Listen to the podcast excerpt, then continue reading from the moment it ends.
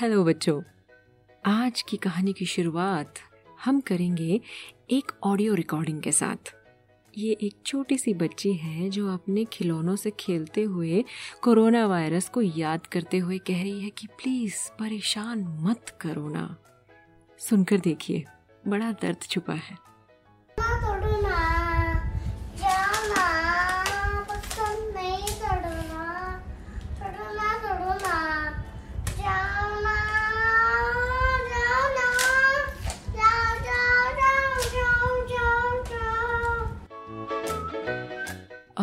आप लोगों के प्यारे प्यारे मैसेजेस स्नेहा आंटी मुझे आपकी स्टोरीज बहुत पसंद आई like the stories on Story Took. Will you send some more, please? Thank you. Sneha, uh, thank you, Sneha auntie, for story. Hello, Miss Neha. I enjoy Story Tokri.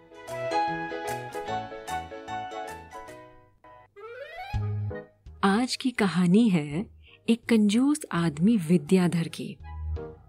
उसके पास पैसे होते थे, तब भी वो ज़रूरत की चीज़ के लिए खर्च ही नहीं करता था। बस पैसे बटोर कर रखता था। अपनी कंजूसी के लिए पूरे गाँव में जाना जाता था।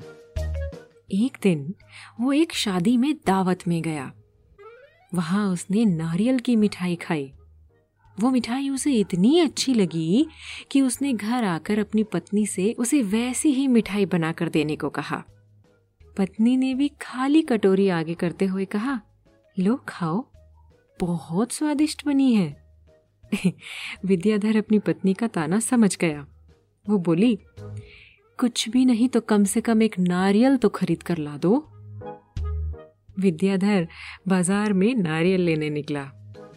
एक नारियल वाले के पास जाकर दाम पूछा तो मुँह खुला का खुला रह गया। बीस रुपए? इतना महँगा? नहीं नहीं, कहीं सस्ता भी तो मिलता होगा।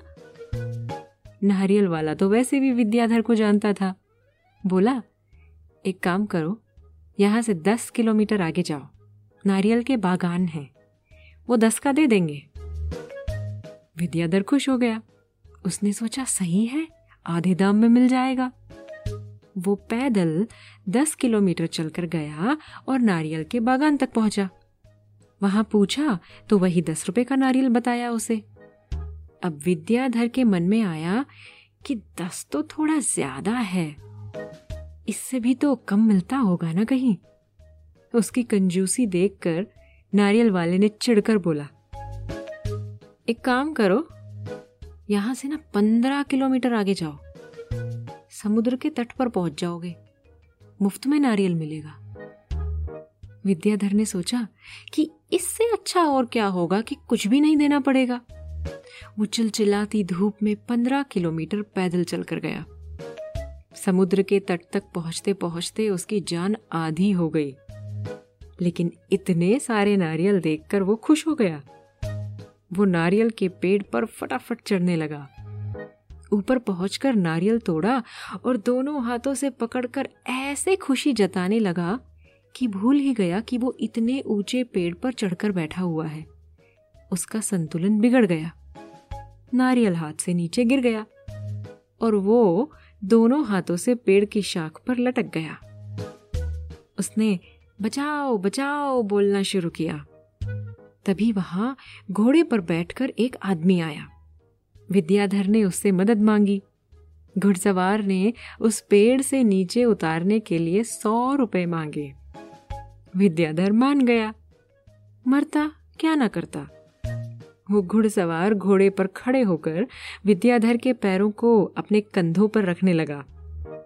पर इससे पहले कि वो कुछ कर पाता, घोड़ा भाग खड़ा हुआ और वो घोड़े वाला विद्याधर के पैरों से लटक गया। अब दोनों बचाओ बचाओ चिल्ला रहे हैं। इतने में वहाँ से हाथी पर एक आदमी आया। उसने उन्हें नीचे उतारने के लिए दो सौ रुपए मांगे। विद्याधर राज़ी हो गया। हाथी वाले ने भी वही काम किया जो घोड़े वाले ने किया। और उसके हाथी ने वो काम कर दिया जो उसके घोड़े ने किया। अब वो तीनों उस पेड़ से लटके हुए हैं। पर विद्याधर कब तक लटका रहता? उसका हाथ छूट गया और वो तीनों धम से नीचे गिर गए। तीनों की हड्डियाँ टूटी, तीनों का इलाज हुआ, तीनों के पैसे दिए विद्याधर ने। अब खाओ नारियल की मिठाई। बच्चों, आपको आज की कहानी कैसी लगी? मुझे ज़रूर बताइएगा। अपने प्यारे प्यारे मैसेजेस मुझे भेजते रहिए।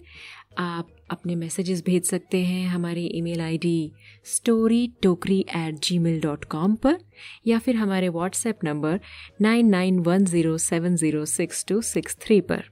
मैं इंतज़ार करूँगी।